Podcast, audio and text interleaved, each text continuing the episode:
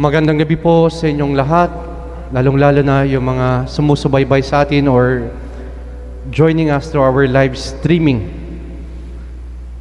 Sabi ni Yeso Kristo sa ating Ebanghelyo ngayon, For he that is not against us is for us. Ang hindi laban sa atin ay panig sa atin. Alam niyo sa bawat is organisa- organization, sa mga grupo, at kasama na rin ang ating simbahan. Kung yung mapapansin, sa bawat grupo, bawat organization, laging sumusulpot itong dalawang negative attitudes na hindi mawawala sa isang miyembro ng isang organization or isang grupo. Ano itong dalawang negative attitude na hindi mawala-wala sa isang grupo? Una ay ang tinatawag nating crab mentality. Pangalawa, yung close circle mentality. Yung una, yung crab mentality. Alam na alam natin yan. Yung hinihila mo pababa ang isang tao dahil sa tingin mo naunahan ka or mas umaangat sa iyo or ayaw mo siyang umangat sa kanyang sarili or sa kanyang buhay kaya pilit mo siyang binababa at yung iba naman ay even tinatapakan pa. Crab mentality. When someone is higher than us, we try to pull them down. At marami sa mga miyembro ng isang organization or isang grupo nang dahil sa inggit, dahil sa galit, dahil sa pride ng, ng sarili, we try to pull others down. Crab mentality. Ayaw natin maunahan. Ayaw natin masikat ang iba or mas mataas sa atin ang iba. Yung second na attitude sa isang grupo ay ang tinatawag nating close circle mentality. Isang sa isang organisasyon o grupo may mga miyembro na ayaw papasukin yung ibang tao kung hindi ito magmamatch sa kanilang itinakdang standard or kagustuhan o yung tinatawag natin sa English na dapat kasama ka sa aming clique. What we want, what we do not want, dapat sabay ka sa amin. Kung hindi, hindi ka mapapabilang sa aming grupo. Close circle mentality. Kami-kami lang, dapat pare-parehas lang tayo. Ang hindi sumunod sa atin, out. Or kung may makapasok man sa kanilang grupo na hindi angkop sa kanilang kagustuhan, pumapasok yung insecurity natitreaten sila. Crab mentality and closed circle mentality. Mga kapatid, bakit ko ito ibinabahagi? Sapagkat kung titignan natin ang ating mga pagbasa ngayong linggo, makikita natin itong two negative attitudes sa ating mga pagbasa. Crab mentality at closed circle mentality. Sa unang pagbasa, si Joshua or Joshua was jealous dahil two members na hindi naman kasama sa kanilang grupo na binayayaan, pinuspos ng Espiritu Santo, ay nabigyan din ng biyaya ng Diyos para magpahayag. Si Edad at Medad. They were also given by the Spirit of the Lord to prophesy. At natitreaten si Joshua, kaya sinabi niya kay Moses, no, that these true prophets are chosen by God maybe can be greater than us. No? Sa English, sabi ni Moses sa kanya, Are you jealous? Natitreaten ka ba dahil ikay naiingit? Baka mas magaling pa sila kaysa sa atin. In the Gospel, the Apostle John reported to Jesus na may isang taong nagpapalayas ng demonyo sa pamagitan ng pangalan ni Jesus. Ngunit itong isang tao na hindi naman kasamahan nila, hindi kasama sa mga chosen apostles ni Jesus. For the Apostle John, he's protecting yung close circle mentality. Lord, dapat kami-kami lang ang may kapangyarihan dahil kami ang yung pinili to expel demon, to preach the name, in the, to preach the good news in the name of Jesus. We are the chosen ones. Pinili. Bakit mayroong isang tao ginagaya yung ginagawa natin. Close circle mentality. Anong sabi ni Jesus sa kanya? Huwag niyo siyang pagbawalan sapagkat walang taong matapos gumawa ng kababalaghan sa, pa- sa pangalan ko ang agad magsasalita ng masama laban sa akin sapagkat ang hindi laban sa atin ay panig sa atin sapagkat ang hindi laban sa atin ay panig sa atin. Mga kapatid, ang mga pagbasa ngayong linggong ito ay pinalalahanan tayo ng dalawang bagay. Una, it reminds us that Jesus' mission is not exclusive. Kami-kami lang, amin lang ito, walang papasok, walang hihigit sa amin. It's not exclusive, but inclusive. Ang misyon ni Jesus ay para sa lahat. Kasama ka, hindi lamang sa iilan. Para kay Jesus, walang puwang sa kanya sa kanyang mga disipulo yung mentality na binabanggit ko kanina na hilain pababa ang iba para tayo'y umangat. Or yung close circle mentality na kami-kami lang ang dapat gumawa ng misyon ni Kristo. Kami-kami lang ang dapat may power na pinagkalob ng Diyos sa amin. Hindi ka kasama. Remember, in the ministry of Jesus, He welcomes all. Tinanggap niya ang lahat, maging sino ka man. Whatever culture you have, status, race, nationality, gender, etc. God welcomes you. Exclusive. And lahat tayo ay kay, kayang makakontribute sa misyon ni Jesus. Not only us, priests and religious. Lagi ito yung mentality natin. Ah, ang pagmimisyon sa mga pari, relihiyoso lang yan. Ang pagbabahagi ng mabuting balita ay para lamang sa mga miyembro ng simbahan. No, my dear brothers and sisters. By the virtue of our baptism, we are all called to be missionaries.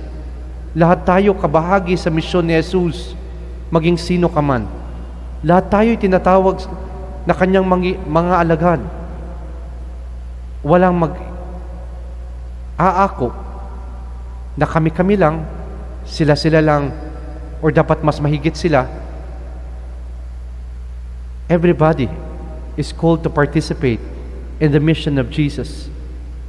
Tinawag tayo upang magkaisa sa pag at iisa ang ating pananampalataya, iisa ang ating misyon, iisa ang ating Diyos.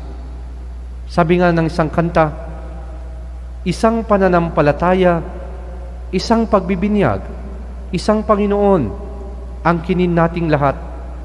Tapos may kadugtong yung lyrics ng song, sabi niya, Habilin ni Jesus nung siya'y lumisan, kayo'y magkatipon sa pagmamahal. They know that you are disciples of Christ if you love one another. As Christ's disciples, Jesus calls us to harmony and un- unity in order to be effective in our mission. Today, if the world says, kung makikita niyo ang mundo, ako lang, I, myself, kami-kami lang. Yan ang mentality ng mundo ngayon. But for Jesus in today's reading in the gospel reminds us that His church is all about we. Tayo, kasama ka, magkakasama tayo. Iisa ang ating misyon, iisa ang ating pananampalataya. Walang puwang sa disipulo ni Kristo sa kanyang simbahan ang inihila pababa ang kapwa-tao or walang sinasama sa kanilang grupo. Close circle mentality. It is not my mission, but it is our mission. Jesus' mission is exclusive para sa lahat. Pangalawa, meron tayong misyon. Kung tayo nakikibahagi sa misyon ni Kristo, tatanungin natin, ano yung misyon natin? Isa lang ang misyon natin. We have one common mission, and that is to proclaim the kingdom of God. And what is that kingdom of God all about? It is about doing good to others. Simple lang ang misyon ng isang Kristiyano. ang gumawa ng mabuti sa kanyang kapwa-tao. This is our identity and disciple, identity and mission as Christ's disciples, na gumawa ng kabutihan at itigil ang kasamaan. Lahat tayo, naintindihan natin yan. Hindi napaka-komplikado. Simple lang ang sabi ni Jesus, ang mission mo, gumawa ka ng kabutihan sa iyong kapwa at itigil ang kasamahan. Kaya, sa last part ng gospel, no, ang lahat ng nagiging balakid or dahilan kung bakit hindi tayo makagawa ng kabutihan sa ating kapwa, kailangan mong putulin. Kailangan mong itigil. Putulin mo na yan, kapatid. Kaya kung we will try to take the gospel liter- liter- literally, yung sabi niya, putulin mo, siguro makikita natin sa ating paligid, sa ating pamilya, sa ating mga kasamahan na kristyano, wala nang mga mata. Dahil puro malalasawa at galit ang nakikita sa iba. O wala ng bibig. Nakatigom ng bibig. Dahil siguro sa pagiging chismosa, chismoso, or malakas na manglait sa kapwa. Or wala na siguro mga iba sa atin kamay at paa kung paano tayo mag-abuso sa ating kapwa-tao. Or wala ng tenga dahil hindi tayo marunong makinig sa hinaing ng iba. Marami siguro sa atin ngayon, kung we will take the gospel literally, ang mga disabled, walang tenga, walang mata, walang paa, walang kamay. Ang hamon ni Jesus, mga kapatid sa atin, do not take for the gospel, putulin mo literally. Ang kailangan mong putulin ay ang mga ugali ugali natin, ang mga gawain natin na hindi nakakatulong sa paggawa natin ng mabuti sa ating kapwa-tao. Putulin mo kapatid ang lahat ng masamang gawain at magbago ka na. Pag, lina, nilayan natin ngayon, ano nga ba dap, ang dapat nating putulin, itigil sa ating buhay na siyang dahilan kung bakit hindi tayo makagawa ng mabuti sa ating kapwa-tao? O yung tinatawag kong excess baggage. Mga bahagi sa ating buhay na kailangan na nating iwanan, itigil. Yung mga nagpapabigat sa atin upang tayo makagawa ng ating misyon na maging mabuti sa ating kapwa. Ano yung mga excess baggage natin sa buhay? Gaya ng pagkaingit. Instead, you have a better life, you have become a bitter life. Napakapait ng buhay mo. Dahil sa iyong pagkaingit o yung pagkamakasarili. Pandemic ngayon, ang dami pa rin mga makasarili. Pagkagahaman sa kapangyarihan, posisyon, at material na bagay. The second reading, sabi doon, mawawala din yan, mabubulok din yan. At hindi natutulog ang Diyos, huhukuman ang lahat ng mga mayayaman o, o mga mapang-abuso. O yung puso nating napakatigas at hindi makapagpatawad. O yung mga galit natin sa buhay na hindi makapag-move on. Kapatid, let go the excess baggage in our life. Itigil natin, putulin natin ang mga bagay na hindi angkop sa ating buhay bilang sang Kristiyano upang tayo makatugon sa misyon ni Yeso Kristo na makagawa ng mabuti.